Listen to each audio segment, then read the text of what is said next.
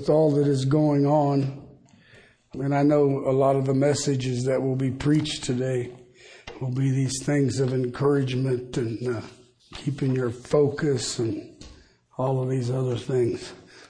This congregation, as long as I have been with it, had better have a pretty good handle of uh, theology by now. And uh, so if I need to encourage you, then do it privately. But as a corporate body, I am here to continue to point and instruct and strengthen in the holy word of God. That's what I'm going to do this morning because you're not going to believe that it's truly a miracle. It will be that as when Corona is gone. I will finish chapter 4. Surprise, surprise, surprise, the great theologian said. Ephesians 4 25 to 32.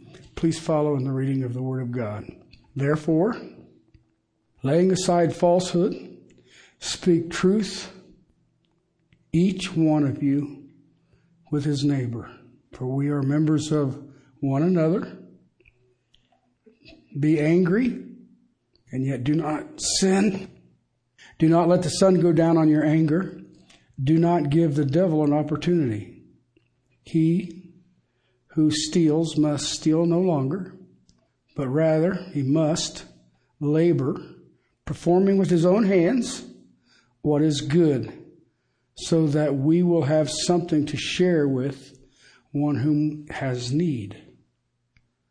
Let no unwholesome word proceed from your mouth, only such a word as is good for edification according to the need of the moment, so that it will give grace to those who hear. Do not grieve the Holy Spirit of God, by whom you have been sealed until the day of redemption. Let all bitterness and wrath and anger and clamor and slander be put away from you, along with all malice.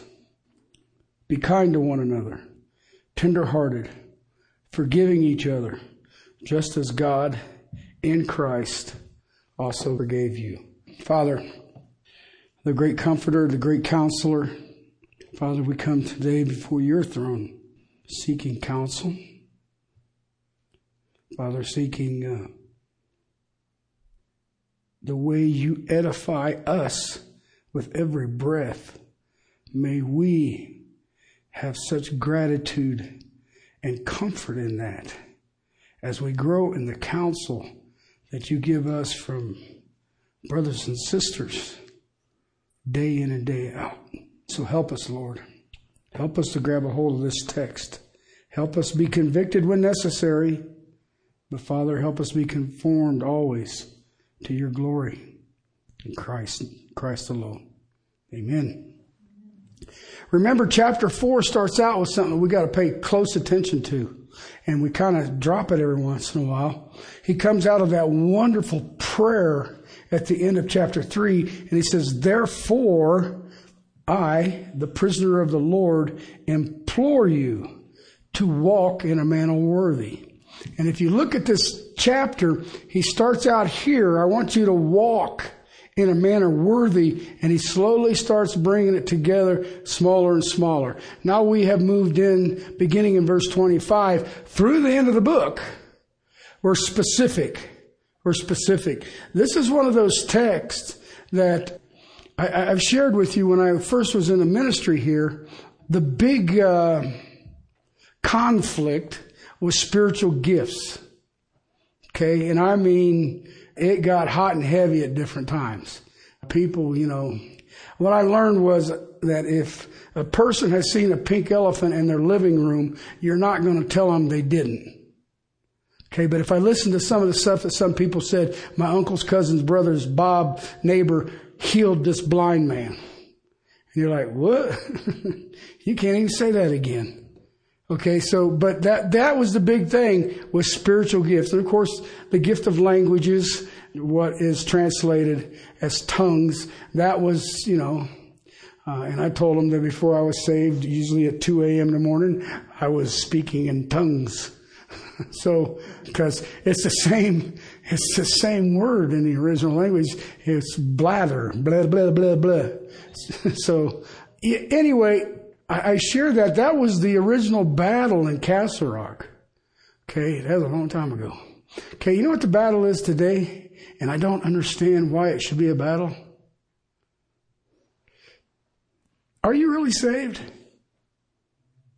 Why would that be a battle? If someone approaches you and makes that statement to you, have you ever thought that perhaps I'm doing something that that person doesn't think I'm saved? You ever thought about that? And, and yet you want to stir up a hornet's nest you just don't look saved. And what you and I have been going through in this just last month or so is evidence, evidence and or lack of evidence. Okay, if there's a lack of evidence, go back to the first three chapters. If there's not a lack of evidence, then grow in what you know. And remember in verses 22 and 24, so he narrows this thing down in the first three chapters, he says, This is the position of every child of God, every Christian. And I, listen, there are people out there says you can get saved, and then after some time you become a disciple. Let me tell you, brothers, sisters, that's a lie from the pit of hell. You do not separate those two. You cannot separate those two. Okay? But what happens is, as it, the convicting work of the Holy Spirit, the power of God's Word in our lives, perhaps the testimony of other brothers and sisters in Christ, we start growing. We start being conformed into the image of the Lord Jesus Christ. Now, there's a task. The Apostle Paul told the Colossians, I want to present every man complete in Christ. Now, that's job security. Okay? But as we go through this, we start looking at it, and the Word of God slowly gets down, and he started there in 22 and 24. First of all, you have to put off the old. Put off the old. It's like a computer. You can't expect it to do something new in an old format. You've got to change it. Input in, input out. And you'll never get it to go a different way. All right? That's the way you and I are. And I don't care at what age you got saved. Because I hear people say, well, you know, if it's, if you're saved at this age or, no, no, no, it ain't got nothing to do with it. You, if, if you got saved at eight years old, you've got eight years of sinful input. Now, everybody, there's no eight year old got sin. Really? You don't know children then, or you ain't never been around them. Okay? But, but, but that input is there always. You know, I know with uh, my two boys, uh, I being mechanically inclined and always, you know, I was always had to fix my own cars, change my own oil. And, and now I had a grandpa and an uncle who had a mechanic shop and a body shop. And, and so they, you know, you pull it in there. And it was funny because they, they let you pull it in there and said, you know, I need my oil changed. They let you pull it in there and they said, well, there's the jack. I was like, well, you're not going to know, man you know, and they were smart enough. They could say, well, the oil filter's over here. You can't, it's a little can on the side. And so you learned all of this. And usually, uh, by busting knuckles, because it was amazing when they did it. They could ch- do a complete oil change in about 15 minutes. And I could, I could get it done easily in four hours. so, and then I want to even get in. I had uh, some hot rods at first, and they have these two spark plugs that were way in the back, and it was from the devil. Because they put them back there, and you're like, they put those two spark plugs and then built a car around it. And it was, just, it was always that way. So so you learn these things, you learn these tasks. And I mean, you, you know, now I'm over 60s. Someone say, you know, you need to know I don't. I don't want to have anything to do with it. But that is what the Christian walk is. You were walking by the master of the world. Now, you can be morally sinful Okay, now, you know, I haven't stolen anybody's wife. You know, I haven't stolen a candy bar lately. Okay, or, you know, and you can have your own level of morality. Okay, and you adhere to it. Okay? But how do you look in God's level of morality? Okay, I mean, when Jesus goes through there and says, if you have thought, you're like, oh, gee, crickets. you put me out of my misery now. But what happens is he says, that old man, put it off. And I shared with you that the old man was comfortable. You know, clean it up a little bit. You know, take that old suit, maybe take a garden hose to it, let it dry, you know, we're good to go again. But that's not what he says. He says, you need to put on the new. And we said, all right, that, sounds good. Now he's getting specific. And basically he's saying, okay, this is your position in Christ. Now this is what you should look like. Okay? That's the challenge when you tell somebody, hey, are you sure you're saved?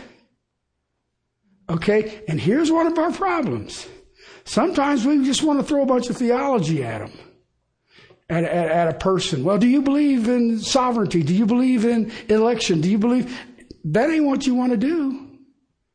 What you want to do with someone who professes Christ is to watch and listen. And they will give you enough ammunition to condemn them or to encourage them. Remember what I said when, when we speak words of edifying? When it is necessary. I remember one of the first people I ever led to Christ. Um, I just bulldozed in with the doctrine of election. And I got Christians right now that fight fist fights over that. And yet this guy sat there and he says, my argument was, who as a human would ever write that doctrine? And that was, wow, you're right. And so, uh, anyway, I don't recommend doing it that way. Most people go, oh my God, if this is, you're a heretic. We're supposed to just stand around and wait. Uh, no. But anyway. All right. Um, what do I look like? Because I know personally for myself, my nature has changed. Okay? I know how I used to be. And you guys can all say, well, I was never that bad. All right. Well, you just stepped into that bad by thinking that. All right. Cause I tell everybody, the only difference between you and me, you thought about it. I did it. Why waste my time thinking about it? Let's give her a shot. All right. And I, uh, I know my nature now. I know things that bother me now that before Christ wouldn't even faze me. Okay? So we've been looking through this. We were looking that we moved from lying. I put off the lying and now I'm speaking truth to my neighbors. Listen, not opinion, truth. And the people that I've been dealing with under this pandemic or whatever, I speak truth to them. I don't tell them, well, CNN says or Fox News says. Uh, no, man. You know what the Lord says? Because uh, that verse comes back again, and it's you just sit there and I, I, I already predicted it. I said, I know what's coming. My people who are called by my name, I'll heal your land. You better read that whole thing. You better read that whole thing. Because I remember 9 11 and the country was broken. We were hurting. And all the spiritual leaders got together in Yankee Stadium and we're going to pray and we're going to pray. And then as soon as we walked out of there, you know what? Give us a target. Well, you missed that one, didn't you? You know what we're doing coronavirus? I'll fix it. I'll fix it. If my people who are called by my name will humble themselves, I will heal their land.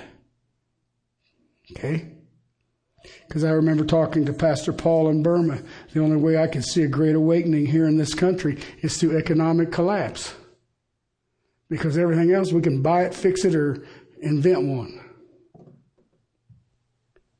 Okay? So we move from the lie to speaking truth. But we also go from unrighteous anger.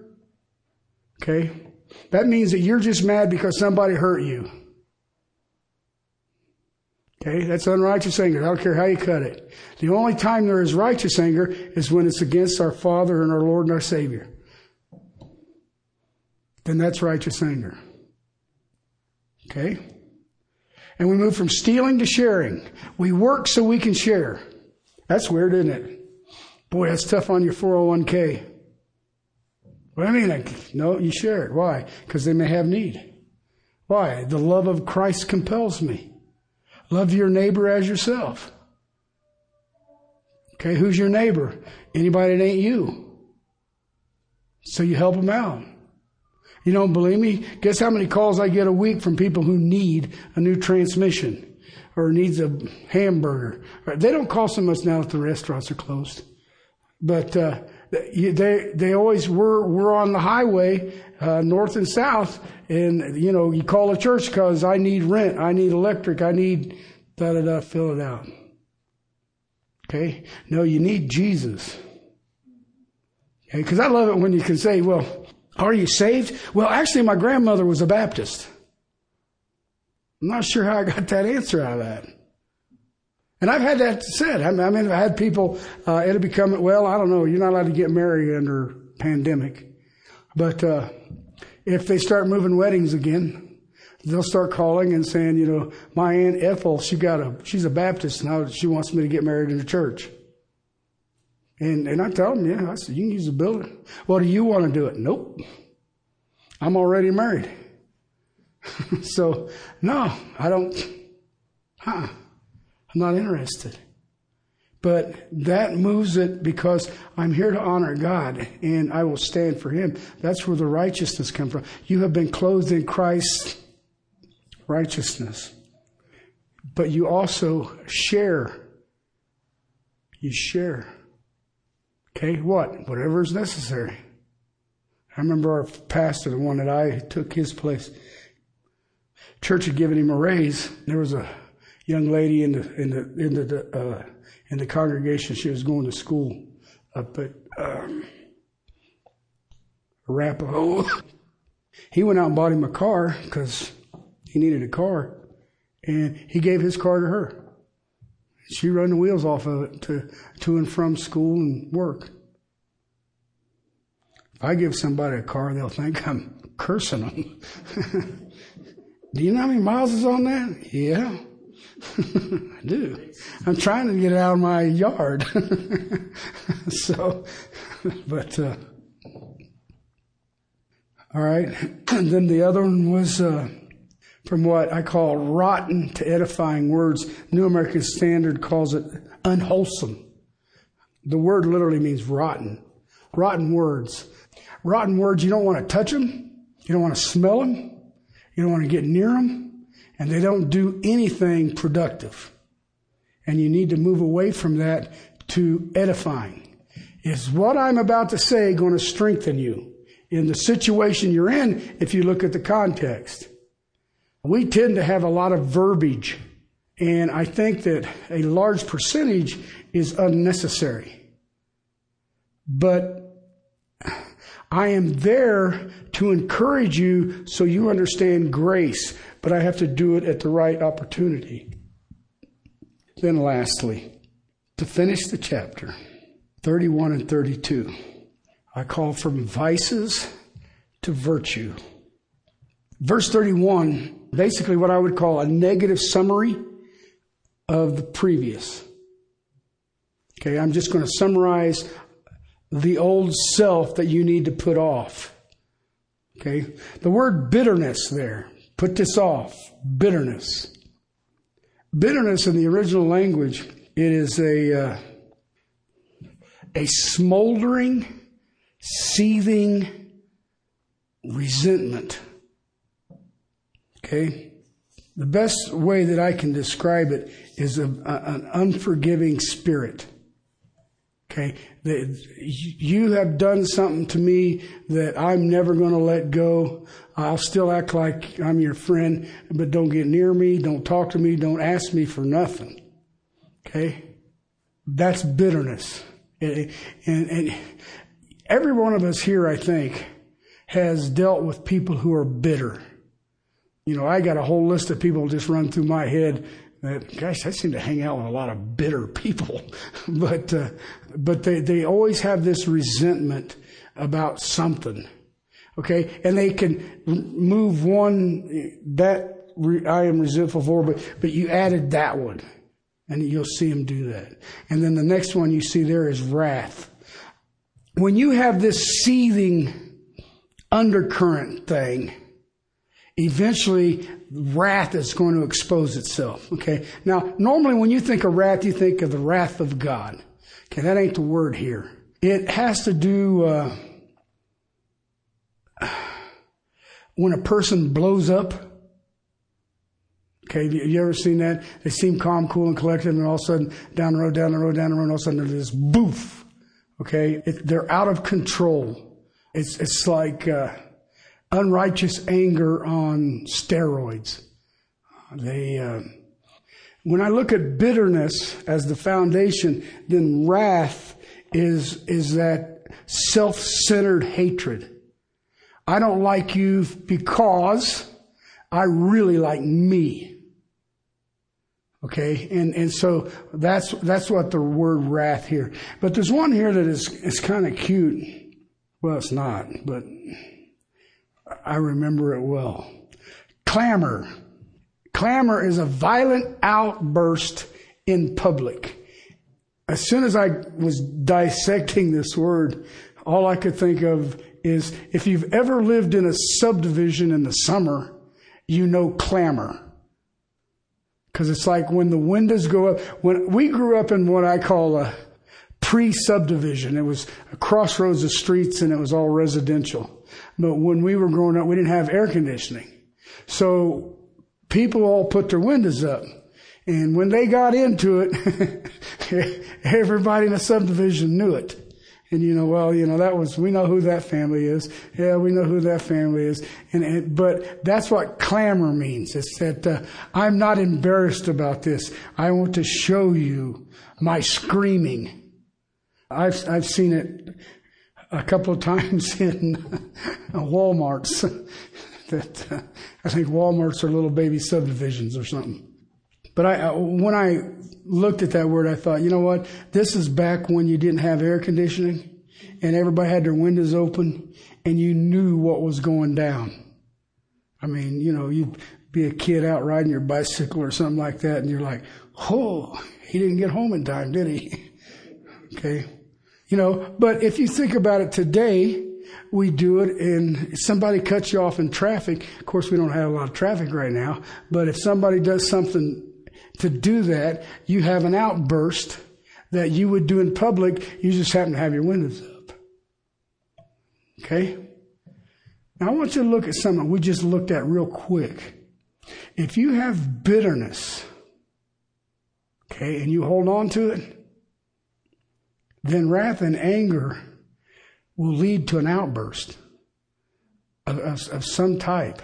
I remember an issue was going on in this fellowship. It's been years ago, and uh, husband and wife wanted to speak to the leadership of the church, and uh, so we all got together, and we were sitting there listening to.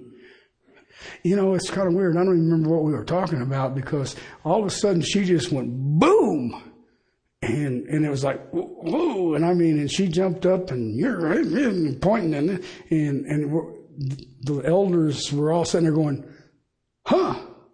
And then she left. She got i mean i never seen anything like it. But she took a, a solid core 4 door okay that had a closer on it and slammed it back through the door jamb and, and blew out. And you're sitting there going of course, then they said, Are you going to go fix that lock? And I says, No, I ain't going out there right now. so, and uh, never did see him again. And I thought, Well, yeah, but that's when you have a bitterness, it will fester and just grow and grow and grow. That's our old self smoldering inside so that all of a sudden I decide it's time to yell at you because I think you desire it. Okay? And they do it in public and they're not embarrassed about it. That's the old person. But then he adds this Paul wants to make sure he covers all of his bases. Note what he says next clamor, slander. You know what slander is, right? Speak evil of somebody. But we've gotten to the place now that I can speak evil of you in front of you, or I can speak evil behind your back. Either way, you're doing it. It goes from just confronting somebody, okay, or the that backbiting whispering. The point is, you've got the wrong relationship to people. I mean, it's that simple. Okay? All of a sudden, you're the important one. It's, uh, I've seen these people in my years serving the body of Christ. They have a wonderful relationship with God. They had a terrible relationship with people. I, I know a couple of people instinctively that uh, early in my life, in my walk with Christ, I thought, man, why would I want this? Because the, the people, these individuals, were uh, were brutal. I mean, I don't have verbally brutal. I don't know what they were in, in quiet, and yet their relationship to people was so wrong. And yet, I look. What is the theme of this book? Unity of the body. Unity of the body. And yet you've got people now, don't get off on your wheat and tare thing. Because anytime you start looking at somebody who's grouchy or bitter, or, well, that's just one of them tares, Jesus said, leave them alone. The angels will sort it out. We're not that good at that, in case you were wondering. Okay? If you've got those kind of people in your life, what do you do? You love them to death. Okay? Course, I will tell you when you do that, in the beginning, it just makes them worse. But as Joshua, the Lord goes before us. You know, I think the theme of this book is the unity of the body, our oneness, our manifestation in our unity to show the oneness of God the Father, God the Son, God the Holy Spirit. And I ask myself a question in this church and others, what does the world see? What does the world see? Because I got news, we've gone through this, especially in chapter 2, that unity you can't manufacture. I don't care how many skits you do. I don't care what small groups you got. I don't care. I don't care what you're doing. You can't make that happen. You keep pouring theology into the people and they will slowly decrease. God will increase and you will have unity. Anytime that there's derision in a body of Christ, know that it's sin. Now, you can say and say, well, that's some of the tares. Now, how do you know that? I don't know that. I mean, the first thing that we'll jump, oh, I don't think they're saved. I don't think they're taught. Teach them and see if they're saved. When you deal with people, you can't be bitter. I don't care what they've done to you. I don't care how many times they've done it to you. I was going through this because I got an extra week off uh, and going back through all the things that I have been called in my 25 years. And I'm sitting there going, wow, man, I'm a piece of work, ain't I? because you can't believe it. I went from Pharisee to Antichrist and then, you know, everything in between. You know, but I still run into these people. Okay? You can't be bitter. You cannot be wrathful. You can't be clamorous. You can't be slanderous. Yet, we can't do it inside the body of Christ, nor can we do it outside of the body of Christ. I've had, uh, the Lord has been testing me on what I've been studying, and I've had to deal with some politicians in the last week and a half. And that there is a true test of my sanctification because uh, these people can talk for 40 minutes, and when you're done, you're like, I don't even know what they said, and I definitely know they don't know what the question was answered. I mean, I hate somebody who answers a question and then 40 minutes later you're sitting there going, you never give me an answer. And I bet you if I ask you, do you know what I asked you? You can't answer me.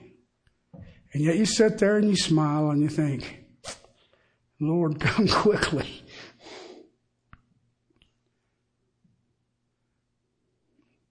We have to put these things away. You know what that means? Get rid of it all. There's no room. As Christians, we must deal with each other properly. And we have to deal with each other even on personal issues. And we do it properly. Let me ask you a question. How are these things in your family? I mean, I, I see this, getting all the psycho uh, guys, one of them, psychologists on TV explaining how the family dynamic has changed now. The parents are there and how do you, and the kids are there and, and, and all of this friction that will be there and this, that. And I'm sitting there going, you guys are clowns, man. Okay. How are you guys going to do this all hanging out together now that you're all stuck in the same house? Okay. How does it work? Okay, because I can tell you this whatever you do in your family, you bring to the family of God. Is there any bitterness? Any of that wrath? Any anger? Clamor? Evil speaking? Paul says, put it away. Put it away. But you know what I learned about the Lord a long time ago? I'll be honest with you, I had to learn it the hard way. Anytime the Lord removes something from you, He replaces it. Okay? Verse 32 Be kind to one another, tenderhearted, forgiving each other. That's what He replaces. That's what He replaces bitterness with. He replaces, replaces wrath with anger, clamor, evil speaking Get rid of that. Why? I want you to be kind to one another. I want you to be tenderhearted to one another. I want you to be forgiving of one another. But don't you know what they did to me? I have the right to be angry for what they did to me. You know what? And I've pouring it long and they've never changed. So I'm going to be bitter with them. I'll try to keep the clamor down. But after I get done, let's go over here and I'll tell you, I'll tell you what the details. I'll explain it to you. You know, um, had a uh, uh, time then a few years ago where we had to discipline a person in our church. And uh, I sit and talk to him, explain to him, and he acknowledged it, and then he refused to change. So I took one of the elders with me, and we sat and we confronted him, and uh, we got to deal with this. And uh, he said, I ain't changing. So I came back to the congregation that following Sunday, and I said, uh, I need everybody in this congregation, kids, everybody. Would you send him a card? Tell him that you love him and you want to see him whole in Christ. And you know what? Every person in the church sent him a card. Now, I didn't change him. But you know what? We did it right. We did it right. So, not only that, his pastor where he moved to sent me a card that he wanted to move membership. So I had to send him a letter back that said he's under church discipline, deal with it. so, whatever. I want you to think about this for a second, though. See, it's easy to be bitter, isn't it? Somebody hurt you. Somebody, either they do it accidentally on purpose, right? But look what he says. I want you to think about this for a second. I don't care who you're dealing with. It can be in your family, it can be a coworker, it can be somebody that you may just cross on the street.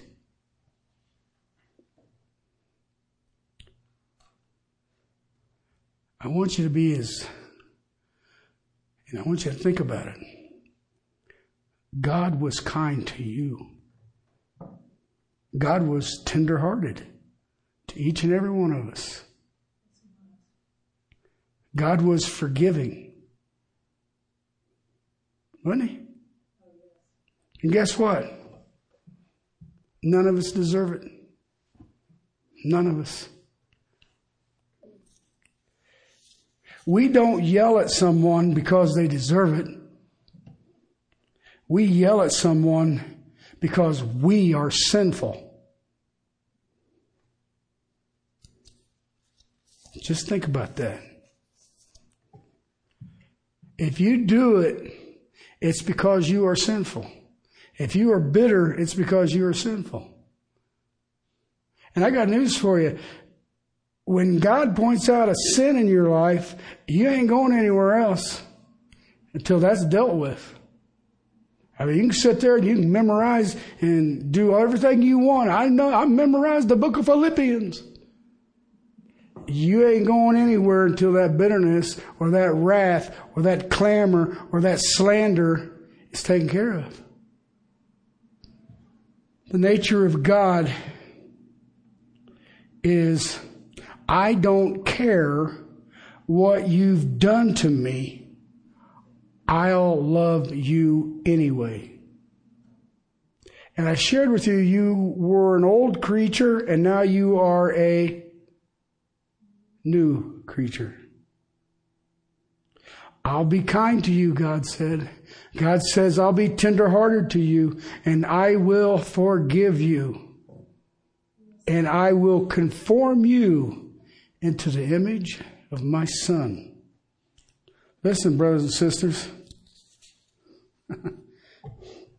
That's what God expects. Now remember, without faith, you cannot please God. So you have this information now. Ask yourself a question What does my faith do with it? Does my faith believe this? Yeah, but you don't understand. Being bitter is easy. Yeah. And tenderhearted, the first thing that will pop into your head is they're going to take advantage of me.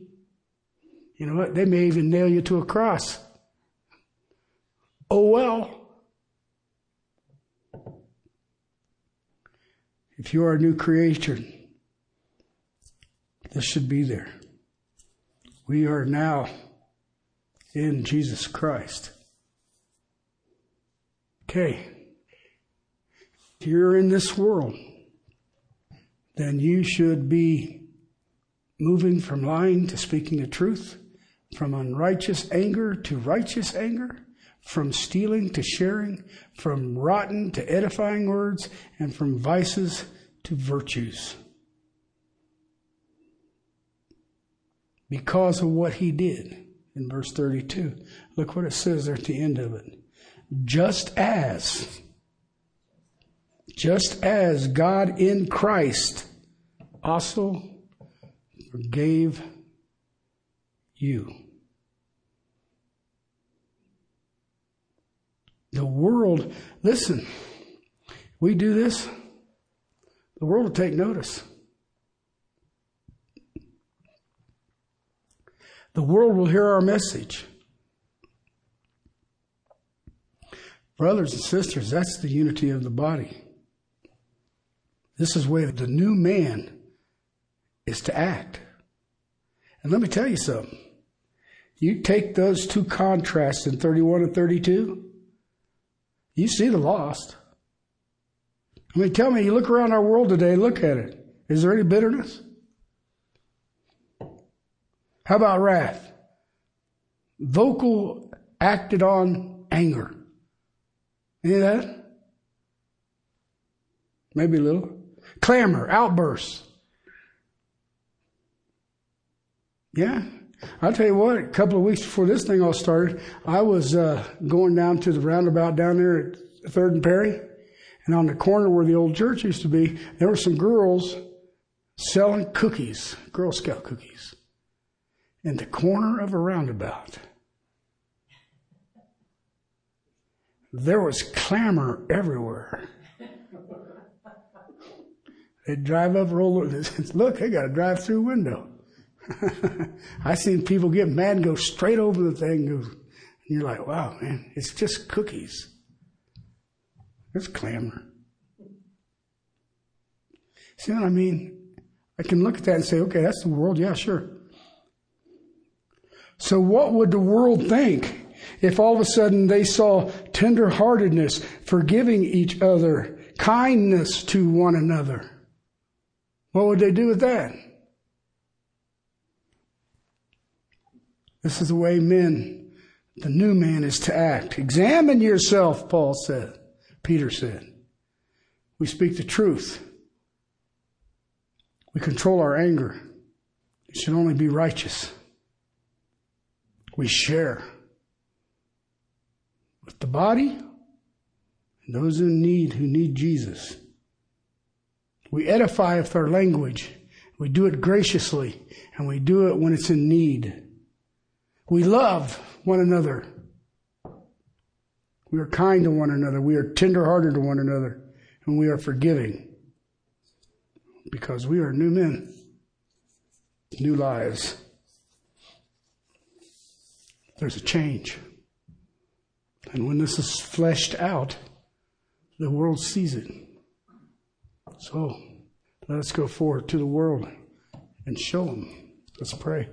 Father, thank you. Thank you for uh, your word. Thank you as you have sealed us to the day of redemption with your spirit. Thank you so much, Father, for bringing us here today, taking care of us through this uh, strange time. But Father, uh, I pray that even in this that we do not fear, we do not become perplexed. Father, we uh, rest full weight upon you and you alone. Help us. We love you. Help our love grow until that day our faith becomes sight. In Christ's name, amen.